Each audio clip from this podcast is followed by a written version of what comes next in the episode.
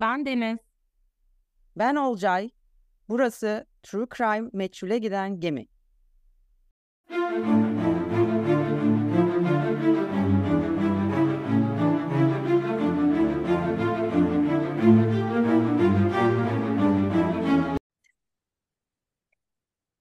Hoş geldiniz. Hoş geldiniz, merhabalar. Yine yeniden yayındayız. Nasılsın Deniz? İyi vallahi sen nasılsın? Nasıl gidiyor? Hayat nasıl? Hayat bildiğin gibi standart. Ee, şu anda okullar açılsın diye dualar ediyorum. Muhtemelen bu yayınlandığında okullar açılmış ve ben çoktan oh be demiş olacağım. Allah tüm öğretmenlerimizden razı olsun. Ben hepsinden razıyım. Hepsinden razıyım. Değil mi? Bir de hep öğretmenlerin maaşına laf ediyorlar. Öğretmenlere garip garip laflar ediyorlar. Ben çok sinir oluyorum. Ne istiyorsunuz bu öğretmenlerden ya? Ya sen deli misin güzel kardeşim? Bak iki ay, iki aydır bu insan evde. Ve ben böyle artık şöyleyim. Yani, yani çok şükür hiçbir sorunumuz yok. Yani Robin çok sağlıklı, ben sağlıklıyım. O açıdan bir şey yok. Ama çocukla birlikte özellikle iş yürütülemiyor. Yani Yapılamıyor. Korkunç ya. Sürekli bir şey var böyle. Evin içerisinde zıplayan bir top var gibi düşün. Sürekli ve o enerji hiç bitmiyor ve sen böyle bir zaman sonra abi ne zaman gerçekten enerjisi bitecek ve böyle sakinleşecek diye bakıyorsun ve o hiç sakinleşmiyor. Sadece çizgi film izlerken susuyor mesela. Peki şey yok mu? Bunu çok yorayım yok işte ne bileyim çocuk yogası yapsın, spor yapsın, gece uyur falan gibi bir şeyler böyle zıpla kızım sen falan. O- odaya kapatıp zıplat onu sonra yorasın uyusun işte. Bizim abimle şey fikrimiz vardı. Küçük çocuklardan enerji elde etmeliyiz işte e, diye. İşte hepsini bir platforma koyacağız. Onlar zıplayacaklar. Oradaki işteki enerjiden. Ya bence mu- muhteşem yani ne bileyim yani rüzgar tribünündense e, çocuk zıplaması daha daha daha doğaya uygun diye düşünüyorum. Bir çocuk doğum gününde mesela bunun deneyini yapabilirsiniz bence. Sürekli katıldığın o çocuk doğum günlerinden birisi. Ya umarım bu sene de aynısı olmaz. Hadi bilmeyenler için söyleyelim. Geçen sene her hafta sonu bir çocuk doğum gününe gittim. Bir kere zaten insan sevmiyorum. İnsanlardan üreyen küçük insanların da bazılarını seviyorum. Bana kadarını seviyorum yani. Ve ebeveynlerle hiçbir iletişim kuramıyorum. Anne baba fobim var. Ee, yani var, var oğlu var yapamıyorum yani. Böyle sürekli bir ayrık otu gibi hissediyorum kendimi o e, şeylerde. Umarım bu sene doğum gününe katılmam ya. Kesin katılacaksın da belki azalır ama. Belki azı, belki en azından geçen senekiler beni çağırmazlar çünkü hiçbiri beni sevmiyor. Bir şey söyleyeceğim. Sen noterde ne yapıyordun bugün? Aa notere gittim o çünkü şey e, avukata vekaletname verdim. Çünkü Bize e, hakaret geçen edenlere dava açıyorsun. bundan sonra böyle karşıyım. Hayır hayır şöyle e, geçen demiştik ya bir işte operasyon geçirdim diye. Şimdi benim şirketim vasıtasıyla bir e, şey var tamamlayıcı sağlık sigortam var. E, o sağlık sigortasına göre de bu ameliyatın yüzde yüzünün karşılanıyor olması gerekiyor. Çünkü işte yatarak falan filan olduğu için. Ve fakat e, sevgili Aksa Sigorta, basa basa söylüyorum üstüne, Aksa Sigorta e, dedi ki hayır efendim biz bunu ödemeyeceğiz. Çünkü siz 2021 yılında gittiğiniz bir e, şeyde ultrason görüntüsünde yer çıkardınız. Orada işte bir e, kist gözüküyor. Bu kistte şu andaki işte operasyona sebep olan kist aynıdır. Zaten vardı poliçe öncesi, öncesinde. E, poliçeye tabi değildir diyor ve ödemiyor. Sonra ben o sıra böyle hem ameliyatı işte şey organize etmeye çalışıyorum falan. Ee, sonra şey yaptım işte doktordan şey aldım. Bu arada yani düz insan olarak ben bile e, o ultrason görüntüsünde çıkan kistle e, benim halihazırda e, ameliyata sebep olan kistin aynı olmadığını anlayabiliyorum. Yani bir Google aramasından yani. Ee, sonra doktorumdan yazı aldım. İkisinin alakasız olduğunu, birinin yani son derece sıradan, diğerinin ise tehlikeli olduğunu falan filan belirten bir yazı aldım. Yine yemedi. Twitter'a yazdım tabii ki emekli yarbay olduğum için hemen yazdım bir yerlere. O da olmadı. Oradan da sekti. En son işte e, patolojiden sonuç geldi. Patoloji sonucunu istediler. Onu gönderdim. Yok dediler. "Aa, bu olmayacak. Ben de dedim ki tabii ki e, bizim şiarımız budur. Kimsenin kimse bizim paramızı yiyemez Asla. asla. diyerek e, Asla yani asla. E, hemen tabii ki dava açtım. Vallahi helal İşte olsun. şimdi onun için Uğraşırsın, e, uğraşacaksın yani. vekaletname uğraşırım abi uğraşırım yani bir kuruşum bile niye ben o parayı kazanmak için it gibi çalışıyorum hakikaten ve e, ya öyle bir hakkım var orada ve ya doktordan yazı var ya şaka gibi yani daha ne olabilir daha ne kadar yetkili bir merciden sana bunun doğruluğunu ispatlayabilirim yani. O yazıya ne diyorlar? Velhasıl bak ya yok diyor bu beni bağlamıyor. Ben o 2021'deki ultrason görüntüsünü esas alıyorum. Ve e, poliç öncesi böyle bir zaten rahat. Yani şu şu mu demek oluyor? Benim işte ne bileyim öksürüyordum ben. Doktora gittim. E, işte göğsümde ağrı vardı. İşte o yüzden oraya bir not alındı. E, ondan 3 yıl sonra Allah korusun göğüs kanseri oldum ve şey mi diyecek? "Aa, ben bunu karşılamıyorum çünkü sen 3 yıl önce göğsünden ağrıyla zaten doktora gitmişsin mi diyecek. Ne kadar saçma sapan bir şey bu yani. Hakikaten Ya öyle. ben ya insan ya muhtemelen bir yıldırma politikası büyük ihtimalle insan ya lanet olsun deyip verip geçiyorlar.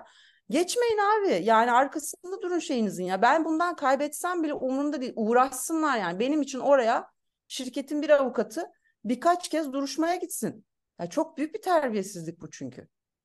Yok yok çözülecek. Uğraşarak da çok iyi yapıyorsun ama çözülür yani. O zaman başlıyorum yavaştan. Efendim biz son zamanlarda hep yeni dosyalardan e, devam ediyoruz. Gelecek hafta da öyle olacak. Daha sonra bir ara eskiye gideriz diye düşünüyorum ama yeni dosyalar da çok heyecan verici oluyor. Ya böyle an be an yeni e, gelişmeleri takip etmek çok güzel oluyor. Mart 2023'ten bir dosyayla karşınızdayız.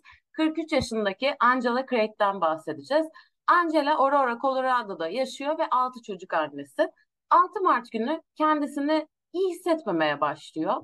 Sonraki 10 gün boyunca şiddetli baş ağrısı ve baş dönmesi, ayrıca bunu takiben e, mide bulantısı sebebiyle pek çok kez hastaneye gidiyor ama doktorlar bu durumun sebebini bulamıyor. Angela 15 Mart'ta hastaneye yatırıldığında durumu bir anda hızlıca kötüleşiyor. Ciddi bir nöbet geçirdikten sonra solunum cihazına bağlanması gerekiyor. Hastane personeli 45 yaşındaki eşine onu görmesi için izin veriyor. Eşi bir diş hekimi James Craig ve çocukları onunla son bir kez görüşüyorlar ve garip bir şekilde çok geçmeden Angela'nın beyin ölümü gerçekleşiyor. 18 Mart 2023'te Angela Craig yaşam destek ünitesinden çıkarılıyor. E, Dediğim gibi çok yeni bir olay ama ortada bir sürü bilgi var. O yüzden hızlıca her şeyi, bildiğimiz her şeyi size anlatmak istiyoruz. Başlıyorum. Angela Craig 15 Nisan 1979'da Kansas'ta doğmuş. 9 kardeşi varmış. Kiliseye bağlı bir ailesi varmış ve aile Angela için her zaman çok önemli bir faktör. Kız kardeşi Tony ile çok yakın. Birlikte bolca zaman geçiriyorlar, birlikte seyahat ediyorlar. Kardeşi Tony Utah'ta ya da Utah'ta ya da Utah'ta. Neyse bence Utah'ta. Angela ise Colorado'da yaşıyor. Utah'la imtihan. Ya neden hep karşıma çıkıyor bu ya? Gerçekten dilim dönmüyor arkadaşlar dilim dönmüyor. Utah. Ee, Angela ise dediğim gibi Colorado'da yaşıyor. Aralarındaki mesafe nedeniyle çok fazla görüşemeseler de her gün telefonla konuşuyorlar. Angela kitap okumayı çok seven biri, iç mimarlık okumuş. İletişimi kuvvetli, insanlarla çabuk kaynaşan, eğlenceli biri. Fotoğrafına baktığımda şey böyle tam "Aa, tatlı bir kadınmış diyorum bu arada yani şey Angela ile muhabbet ederdim. Olacaksan bile ederdim bence. Kesinlikle ederdim ya çok tatlı bir kadın. Angela 1999 yılında James Craig ile evleniyor. James zooloji üzerine lisans eğitimi almış. Ardından diş hekimliğiyle devam edip 2000 yılında diş hekimliği diplomasını almış biri. Aynı zamanda National Institution of Health, Ulusal Sağlık Enstitüsü için yapılan iki yıllık araştırmanın ardından mezun olduğu okulda biyokimya ve doku bilim dersleri vermeye başlamış. Bununla birlikte başka ülkenin vatandaşı olup da ABD'de çalışmak isteyen diş hekimliği mezunlarının lisanslarını almalarına yardımcı olmak için Uluslararası Diş Hekimliği Öğrenci Programı'nın da kurucusu gayet başarılı bir adam. E, kendisinin Angela ile birlikte 5 kızı ve bir oğlu var. Yaşları da 8 ila 21 arası değişiyor maşallah diyoruz. 1-5 Mart arası Angela Craig kız kardeşi demin bahsettiğim Tony'yi ziyarete gidiyor. Utah'a gidiyor. 5 Mart'ta eve dönüyorlar ve 6 Mart'ta bir anda kendisini hasta hissetmeye başlıyor. Hastaneye gidiyor, neyim var benim bir bakın bana diye ama aynı gün taburcu ediyor, bir şeyiniz yok sizin diyorlar. Birkaç gün sonra 9 Mart'ta yine hastaneye gidiyor. Bu kez 14 Mart'a kadar hastanede kalıyor. Ancak doktorlar bir türlü sorunu bulamıyorlar. Bir şey yok diyorlar yani ortada bir şey yok. 14 Mart'ta taburcu ediliyor. Ertesi gün tekrar hastaneye yatıyor ve 01-02 saatleri arasında bir nöbet geçiriyor. Entübe edilmesi gerekiyor. Oksijen yetmezliği söz konusu. Göz bebeklerinde herhangi bir tepki görülmüyor. Ertesi gün 15 Mart'ta hastaneye iki kişi geliyor onu ziyarete. Bunlar kocası James Crane, iş ortağı Ryan Redfern ve eşi Michelle Redfern. 2022 Ağustos ayından beri ortaklarmış. Kocası James finansal olarak zor bir süreçten geçiyormuş ve Ryan ortağı, e, ortak olmak için muayene hisselerinin yarısını satın alıyormuş. Bu arada James 2021 yılında iflas etmiş. Ryan'a göre de yine bir iflasın eşiğindeymiş. İki yıl içinde iki iflasla gerçekten şey biraz e, ticaret bilgisinden yoksun biri gibi ama sonuçta bir diş hekimi yani. O yüzden de destek alması gerekiyor olabilir. E, şey de bu arada ortağı da diş hekimi ama James'in çalıştığı grupta çalışmıyor. Summerbrook Dental grubunda çalışmıyor. O sadece ortak. Aynı zamanda 20 yıllık bir arkadaşlıkları var. Üniversiteye falan da birlikte gitmişler. Sağlam bir arkadaşlıkları var. E, Ryan ve Michelle James ve Angela Craig çiftinin de yakın arkadaşı. Yani şunu demek istiyorum ailecek de görüşüyorlar. Sadece erkekler arkadaş değil. E, ve şey James yakın zamanda Ryan'a Angela ile karısıyla sorunları olduğunu ve boşanmak istediğini söylemiş. Angela'nın hastalığıyla birlikte bu çift artık bunun herhalde geçerli olmadığını e, düşünmüş. Çünkü James Angela'nın sağlığını düşünmekle meşgul. Yani kadının sağlığıyla mı uğraşacak, boşanacak mı? Herhalde boşanmayacak bunlar diye düşünüyor. Angela 9 Mart'ta ikinci kez hastaneye kaldırıldığında bu çiftten kadın olan Michelle e, sık sık James'e mesaj atıyor. Çünkü kendisinin hemşirelik doktorası var. Bu işlerden e, epey anlayan biri. Doktorlar bir şey bulamadığı için semptomları ve yaşananları öğrenip yardımcı olmaya çalışıyor. 9 Mart saat 03'te Michelle James'e bir şeye ihtiyacı olup olmadığını soruyor. İddiaya göre James o sırada Angela'nın yanında, karısının yanında hastanedeymiş e, ve ona şimdilik bir şeye ihtiyaç olmadığını, her yerden destek geldiğini, kiliseyi sevmesini gerektiğini söyleyen bir cevap veriyor. Buradan bir tuhaflık olduğunu anlıyor muyuz? Arkadaşlar bunlar hangi tarikatın mensupları? Mormonlar, yine Mormonlarla karşınızdayız. Kendisi bir Mormon kilisesine bağlı ama hakikaten de e, birbirleriyle çok içli dışlı olan bir grup. Tam Olcay'ın seveceği bir grup. Çocuklarla ilgilenen, yemek getiren, yardım eden bir sürü insan var. Bunun üzerine Michelle herhangi bir tanı konulup konulmadığını soruyor. James hala bir tanının konulmadığını söylüyor. Aynı günkü mesajlaşmaları şöyle. Michelle James'e herhangi bir gelişme var mı diyor. James ona hayır onu gözlem odasına yatırdılar diyor. Ertesi sabah 10 Mart sabahı yine Michelle Angela geceyi nasıl geçirdi diyor. Kocası kan basıncı düşük. Bütün sabah kusarak geçirdi. Hala ne olduğunu bulmadılar. Akşam saat 18 civarında yine mesaj atıyor. Angela'nın durumu Angela'nın durumu nasıl? Doktorlar bir şey buldu mu? Bir şeye ihtiyacım var mı? Yok Michel, teşekkürler diye cevap veriyor. Cevap alamamak çok yorucu. Canım sıkılıyor. Bir sürü test yaptılar. 4-5 kez kan aldılar. Her şey normal gözüküyor. Şu an en çok kan basıncından endişeleniyorlar. Onu bir gece daha hastanede tutacaklar. Umarım eve dönebilir. Başka bir seferde Michel'e şöyle cevap veriyor. Tiroidine baktılar. Ailesinde beyin tümörü olduğu için beyin MR'ı, kafa tomografisi çekildi.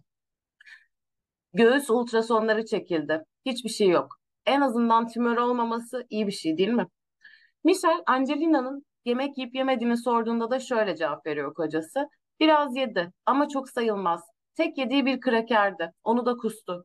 Dün sabah sadece protein içeceği işte. Onu da kustu. Akşamki tavuk suyu çorbayı da çıkardı. Buradaki protein içeceğine dikkat edelim. 11 Mart Cumartesi günü James Michel'e doktorun safra kesesine bakacağını söyledi. Angela'nın çok yorgun olduğunu ve sonuçlardan yine bir şey çıkmadığını da ekledi. Birkaç gün sonra 14 Mart sabah 6.30 civarında Angela hastaneden çıkarıldı. Durumu James'in dediğine göre pek de değişmemişti. Sürekli oksijen verilmesi gerekiyordu. Ardından tekrar hastaneye yatırıldı. Bu kez onu erkek kardeşi hastaneye götürmüştü ve maalesef Angela'nın Angela'nın bakışı e, Angela'nın bilinci artık açık değildi. İlerleyen saatlerde James Michel'e Angela'nın iki fotoğrafını gönderdi. Her tarafında kablolar vardı. James şöyle dedi. Entübe edildi. Nabız çok düşük. Michel ve Ryan hastaneye geleceklerini bildirdiler. İkisi farklı yerdeydi ve iki arabayla buraya geldiler. Hastane yolunda Ryan rahatsız bir telefon görüşmesi yaptı.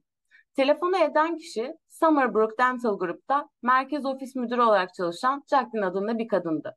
Ve ona Angela'nın durumu hakkında bilgi verecek şeyler söylüyordu. Ofis müdürü Caitlin'den bir şeyler duyduğunu anlatıyordu.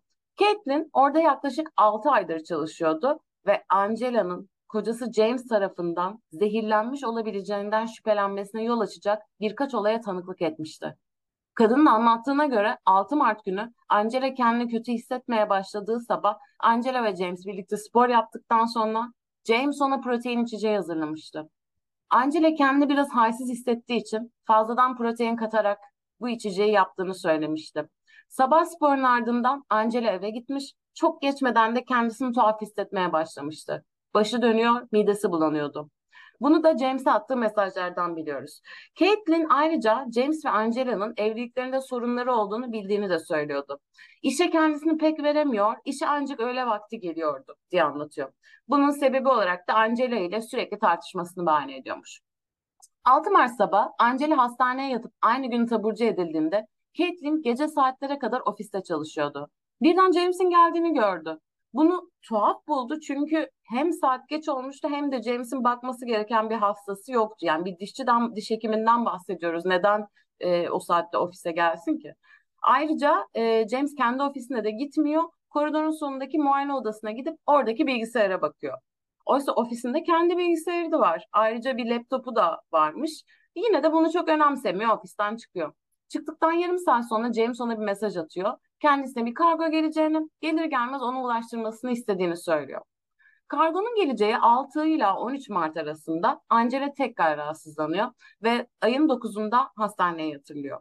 Bu sırada James, Caitlin attığı mesajlarda Angela'nın iyiye gitmediğini söylerken ofiste işleri nasıl gittiğini de soruyordu. 13 Mart'ta beklenen kargo geldi ama Caitlin onu almadan başka bir çalışan tarafından bu kargo açıldı. Kargoyu yeniden paketlemeye çalışan Caitlin, kutunun içindeki silindir bir kabın üstünde duran biyolojik tehlike etiketini gördü. Bu kabın üstünde potasyum siyanür yazıyordu.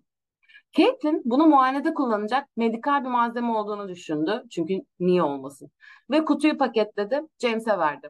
O gün ilerleyen saatlerde James'e elinde kese kağıdına sarılı silindir bir kutu gördü. Caitlin daha önce ofiste potasyum siyanür geldiğini görmemişti. Bunun ne için kullanılabileceğini merak etti. Google'a yazıyor bu ne için kullanılır diyor ve potasyum siyanurun yutulması sonucu yaşanacak yan etkilerin Angelina'nınkiyle uyuştuğunu fark ediyor. Baş dönmesi, kusma, düşük kan basıncı, ölümcül bir kimyasal bileşim yani. Caitlin'e helal olsun diyorum bu arada. Gerçekten meraklı insanlar bir sürü olayı çözebiliyor. Caitlin'in iddiasına göre 14 Mart'ta taburcu edilirken Angela James onu zehirlemekle suçlamış. Bunu duyan Caitlin artık gördüklerini ve bildiklerini birine anlatma gereği hissetmiş. Merkez ofis müdürü Jacqueline'i arayıp her şeyi anlatmış. Jacqueline de işte hastaneye gitmekte olan Ryan'ı aramış.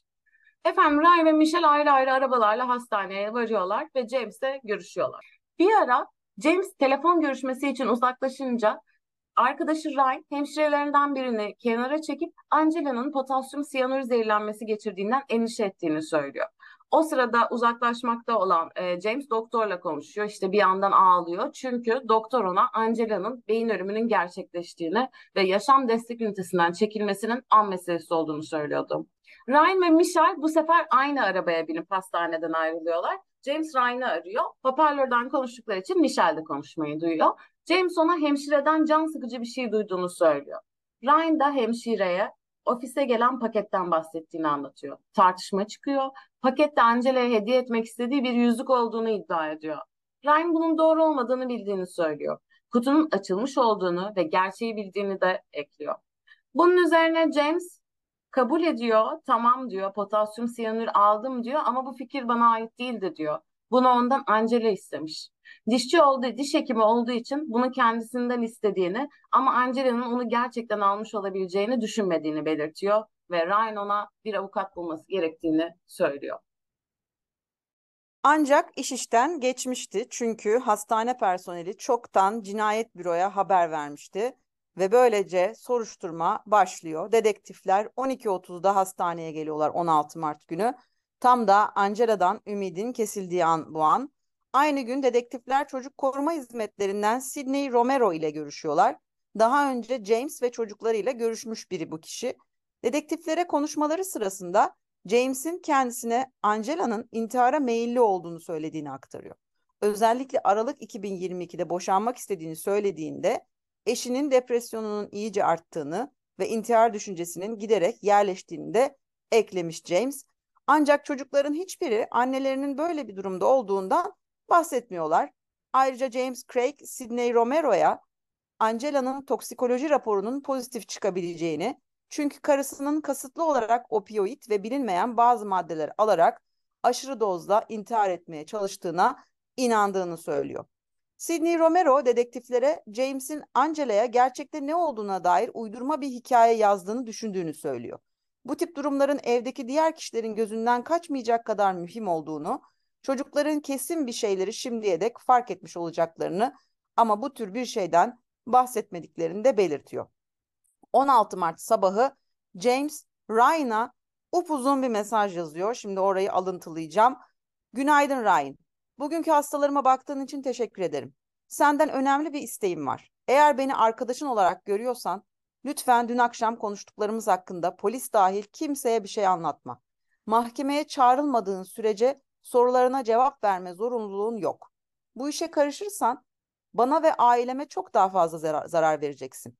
Angela artık yok ve ben perişan haldeyim. Artık onu hiçbir şey geri getiremez. Sana her şeyi anlatacağım. Ne olup bittiğini daha iyi anlayacaksın. Bilmediğin o kadar çok şey var ki. Eğer bilseydin daha iyi anlardın. Ama bunları sana şimdi anlatmam hiçbir işe yaramaz. Her şeyi bilseydin anlardın. Ama şu anda hiçbir faydası yok. Diğerlerinin arkamdan konuştukları şeyler sende toplanırdı ve bunu bana anlatacak kişi de hep sen olurdun. Ama dün bunu yapmadın, bana gelmedin. Önce benimle konuşma gereği hissetmedin. Bir karar verdin ve uyguladın. Şimdi sana dün nelere yol açtığını anlatayım. Dün çocuklarıma annelerinin bir daha uyanmayacağını anlatmak zorunda kaldım. Ona veda etmelerini istedim. 18.45'te oldu bu. Ama senin verdiğin eksik bilgi yüzünden açılan soruşturma sebebiyle bu yas tutan zavallı çocuklar akşam 10'a kadar beklemek zorunda kaldılar. Ona veda ettikten sonra evimize dönmek istedik ama ev mühürlüydü ve orada bir sürü polisle karşılaştık. Çocuklar korkmuşlardı ve endişelilerdi. Bugün aile üyelerimiz bize gelmeye başlayacak ve onlara evimize neden gelemeyeceklerini, neden kendime cinayet suçlaması yüzünden bir avukat tutmam gerektiğini anlatmak zorundayım. Ryan neden bunu yaptığını anlıyorum gerçekten. Ama önce bana gelseydin ve erkek erkeğe konuşsaydık, bu gereksiz karmaşaya sebep olmayacağın ayrıntılardan bahsedebilirdim. Keşke başkalarının dedikodularından çok beni önemseseydin. Sana bunu daha önce de söyledim ama umursamadın. Şimdi senden eğer kalbinde bana karşı ufacık bir sevgi kırıntısı varsa bunu daha da karmaşık hale getirmemeni rica edeceğim. Resmi olarak zorunda kalmadıkça kimseye bir şey söyleme ve lütfen ekipten birilerinden bu istenirse onlara da engel ol. Ayrıca sana başka bir mesaj atana kadar bu mesaja da cevap verme lütfen. Uuu, adam dev bir manipülatör değil mi? Tam bir pislik değil mi? Pardon, e, çocuklarıma ne diyeceğim, çocuklarım şey falan diyor ya, karını zehirlemeseydin. Yani ve e, yani çok normal değil mi abi? Hiçbir şey olmasaydı da muhtemelen senin hakkında soruşturma açılacaktı. Çünkü ilk şüpheli kocadır yani üzgünüm. Her zaman öyle ve şahitler var. Olayı yani tahmin edenler var muayenede. Sen sen nasıl birisin ya? Ve nasıl şey böyle kelime seçimleri falan işte ufacık bir sevgi kırıntısı. Yani şöyle dedikodular. Tam bir gaslighting bu ya. Örneği yani bunun. Tam tam Kişiye böyle derslerinde okutulması gereken bir yani. Değil mi? Böyle kendi doğrularından şüphe ettirecek kadar iyi konuşuyor aslında yani. Çok ilginç. Devam ediyorum. 16 Mart 2023 sabahı Aurora, Colorado polisi 3 arama izni çıkardı. Biri James Craig'in evi, diğeri muayenehanesi, üçüncüsü de James ile çocukların bu soruşturma sırasında kaldıkları bir arkadaşlarının evi. Dedektiflerin James ve Angela'nın cep telefonlarına el koyma hakları da bulunuyordu. Ve burada e, incelemelerin sonunda ikisinin son birkaç hafta boyunca durmadan mesajlaştığını gördüler. Dava dosyasında 1 Mart itibariyle olan mesajlaşmalar yer alıyor. Daha öncesinde ne konuştuklarını bilemiyoruz dolayısıyla. Angela o sırada kız kardeşi Tony'nin yanında Utah'taydı ve 5 Mart'a kadar Colorado'ya dönmeyecekti. Seni Fransız ekolü seni Utah. Utah. Utah. Utah Jazz ya. Yani hiç mi NBA maçı seyretmedin? Hiç izlemedim NBA maçı. Aa, gece saat kurup kalkılır ya. Utah Jazz. Neyse. 1 Mart'ta Angela'nın James'e attığı mesajdan başlıyoruz. Önemli olan senin iyileşmen ve mutluluğun. Bu evlilik benim günümden daha önemli. Sen benim günümden daha önemlisin. Ya burada büyük ihtimalle konuşmanın öncesinde bir şeyler var ya da işte sabahleyin James işte nasıl gidiyor, na- nasılsın, günün nasıl geçiyor gibi bir şey atıyor. Onun üzerine böyle bir şey söylüyor Angela. James'in cevabı teşekkürler. Dışarı çıkacak ve Tony ile vakit geçireceksin diye düşünüyorum. Dün akşamki konuşmamız aramızda kalsın olur mu? Tony'ye güveniyorum ama bunları sana söylemek bile benim için zordu. Bunu başka birinin duymasına hazır değilim. Angela, tabii ki zaten söylemeyi düşünmüyordum. Neredeyse her gün mesajlaşıyorlar bu şekilde. Tony'ye göre de James ve Angela'nın evliliği gelgitlerle doluydu. Hem de sadece birkaç aydır değil, yıllardır. Ee, Angela'nın kız kardeşi Tony'ye göre James onca yılda evliliği için tek bir adım dahi atmamıştı. Başka kadınlarla ilişkisi olmuştu. Tony ayrıca James'in Angela'ya 12 yaşından beri porno bağımlısı olduğunu söylediğini de anlatıyor. Ve Angela'nın 16 yıl içinde pek çok kez bu evliliği bitirmeye çalıştığını da ama James buna izin vermemiş. Her seferinde ona bir şans daha vermesi için kadını ikna etmiş. Tony'ye göre James öyle bir mali kriz içindeydi ki Angela arada bir muayenehanede çalışırdı çünkü birini işe almaya paraları yoktu. Ve buna rağmen Angela'nın Tony'ye söylediğine göre James yakın zamanda Vegas'a gitmiş ve kumarda 2000 dolar kaybetmişti. Ama 1 Mart mesajlarından anlaşıldığı kadarıyla James Angela'yı bir kez daha ikna etmeyi başarmıştı. 6 Mart pazartesi saat 6.59 tarihli mesaj. James. Bu sabah içeceğim hazırla içeceğimi hazırladığın için teşekkür ederim. Seni seviyorum. Umarım günün harika geçer. Eve döndüğün için çok mutluyum. Mesajda içeceği kendisinin hazırladığını yazmıyor. Özellikle mi yazmıyor acaba bunu? Soru işareti olarak dursun burada. Angela. Rica ederim hayatım. Ben de seni seviyorum. Bu sabah canım kafein istemedi. Midem iyi ama kafam sepet gibi. Çok tuhaf. Buradan sonra karşılıklı olarak devam ediyor. Bir haftadır kafeinsiz belki de vücudun istem kafein kafeinsizsin belki de vücudun istememiştir. Koca bir kaşık B vitamini koydum içeceğine. Normalde o kadar mı alıyordun? Burada da içeceği onun hazırladığını anlıyoruz. Belki de birbirleri için içeceklerini hazırlamışlardır. Ay çok romantik bir ilişki değil mi bu ya? Sen içeceğini hazırlıyor musun bir rolon? İçecek yok. Protein tozu falan bir şey yapıyor. Kendisi de kendi yapıyor. Ben yemek hazırlıyorum. İçecek hazırlamıyorum. Karşı, karşılıklı protein içeceği hazırlaşmıyor musunuz siz Yok, birlikte? yok galiba. Hiç öyle bir şey olmadı. Angela deva- devam ediyorum. Aa hayır ben çok az koyuyordum diyor. Ya bu nasıl suni bir iletişim ya. Hayatımda hiç kimseyle böyle bir mesajlaşma yapmadım ya. Ama bir şey söyleyeceğim. Konudan sapmak istemiyorum ama Amerikalıların genel olarak aralarında böyle en basit şeyi dahi konuşmaları çok sinir ya. O yüzden bir Amerikalıyla böyle uzun süre konuştuktan sonra şey böyle "Ulan her detayı da konuşacağız mı ya falan oluyorsun ya. Okey ya yani. ya çok kötü. Sonra James şöyle cevap. Ups pardon hayatım. Ya yani çok kötü bir romantik komediden fırlamış gibi. Angela devam ediyor. Neyse toparlanırım biraz başım dönüyor gibi ama hallederim. Bir iki mesajlaşmanın ardından Angela başım iyi değil. James, eve gelmemi ister misin? Hayır hayır sadece başım dönüyor ve gözlerim, vücudum ağırlaşmış gibi. Bunda bir tuhaflık var. Eve geliyorum, bunu sevmedim. Ama hastalarım var, gelmene gerek yok. Bakalım belki geçer. Peki ama kararını değiştirsen bana haber ver. Arada bir de tansiyonunu ölç. Sanki bir sürü ilaç içmiş gibiyim. Her şey yavaş hareket ediyor gibi. Gözlerim odanma- odaklanmakta güçlük çekiyor. Sonrasında James ona magnezyum tableti almasını söylüyor ve bir şeyler yiyip yemediğini soruyor. Angela zaten protein içeceğini içtiğini, magnezyumun da ona iyi gelmediğini söylüyor. Miden bulanıyor mu diye soruyor James. Hayır, sanki uyuşturucu kullanmış gibiyim. James'in cevabı çok tuhaf burada. Geçmişimizi düşününce bunu söylemem lazım. Sana uyuşturucu falan vermedim. Çok endişeleniyorum. Sabah yüzün kireç gibiydi. Bu e, mesajın açıklaması da şöyle. E, bunu 5 yıl önce Angela'ya uyuşturucu vermiş e, James. Ona bilincini kaybetmesine sebep olacak kadar uyuşturucu vermiş hatta. Bunun sebebi de James'in intihar etmek istemesi ve karısının onu durdurmasına engel olmaya çalışmasıymış. Bunun bir cezası yok mu ya? Yani bilmiyorum istek Şikayet dışında uyuşturucu etmediyse. yani. Daha sonrasında Angela'nın durumuyla ilgili mesajlaşmalar var. Durumu giderek kötüleşiyor ve bu mesajlarda da açıkça ortada. Hastanede olduğu sırada olduğu sırada da çok az süreyle yanında kalıyor James karısının. Ee, şimdi artık şeye gelelim. Soruşturma nasıl devam ediyor bu sırada? Dedektifler Caitlyn'in James'in o gün muayenehanede kullanırken gördüğü bilgisayarın hard diskine tabii ki hemen el koyuyor. Ee, görünen o ki bilgisayarda 27 Şubat 2023'te yeni bir e-mail hesabı açılmış. jimandwaffles at gmail.com İçler acısı bir e-mail adresi.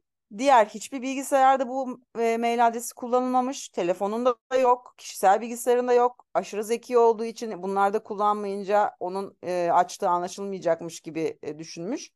27 Şubat'tan sonra bu bilgisayarda bir şeyler aramaya başlamış. Colorado'da e, bir takım medikal maddeler aramış. Başka ne aramış? Şunları yazmış Google'a. Arseniği nereden alabilirim? Arsenik disülfür zehirli midir? Denver'da nereden arsenik satın alabilirim? Ay sinirim bozuldu. Ne kadar arsenik ölümcül miktarda olur? Yerel kimyasal tedarikçiler nerelerde? Arsenik herhangi bir zehir taramasında çıkar mı? Bu nasıl Ya. doktor bu arada? Onu diş hekimliğinden dişçiliğe indirelim mi? Düz dişçi ya.